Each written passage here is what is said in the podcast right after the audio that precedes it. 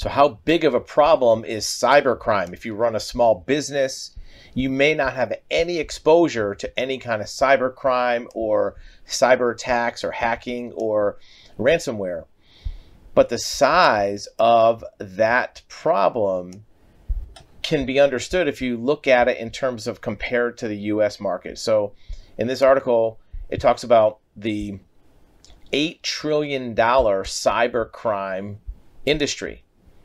Now, if you take $8 trillion and compare it to other countries' GDP, if it were measured as a country, the cybercrime would be the world's third largest economy after US and China. So it's a huge industry. This is happening all around us. It's affecting consumers, individuals, big companies, small companies, public utilities, government agencies. So, where does this money come from? How is it calculated? What are the costs of cybercrime? Well, it describes right here that the costs of cybercrime include damage and destruction of data, stolen money, lost productivity, theft of intellectual property, theft of personal financial data, and we'll talk about those separately.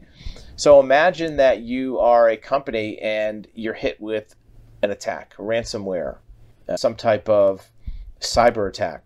Many times, what the hacker will do is infiltrate your system, and we've talked before about how they do it and, and the mechanisms, and they will download all of your records. Think about the records and information you have on your company's system, whether it's your server in the cloud, your email, your phone system.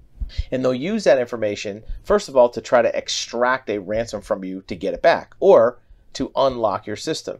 In the meantime, now they have your entire customer file. They may take that and sell it to your competitor.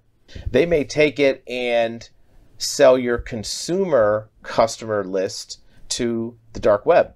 So now you have a list of all your customers, their addresses, phone numbers, emails, and sometimes even more sensitive information like date of birth or credit card numbers.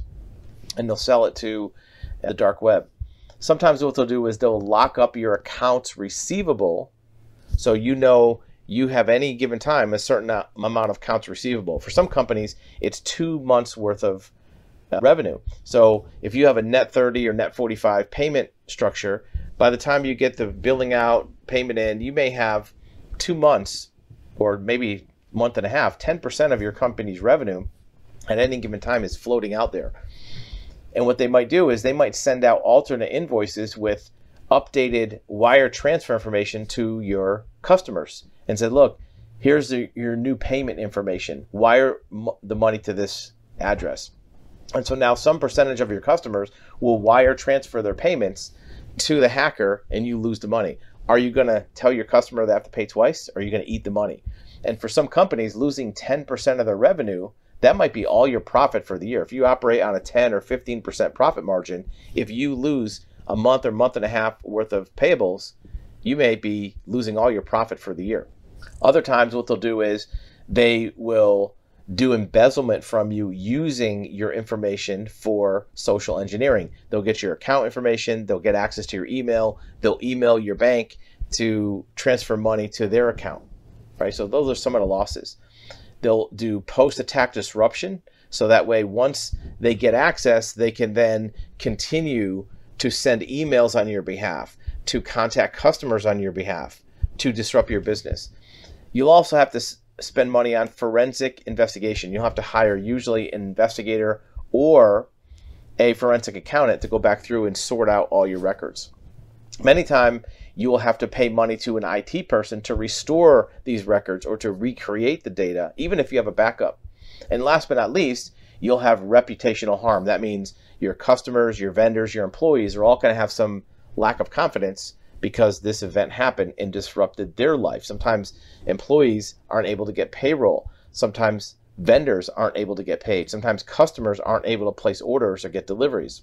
So this cyber crime is a huge thing and even though you may not have been exposed to it, it's 8 trillion.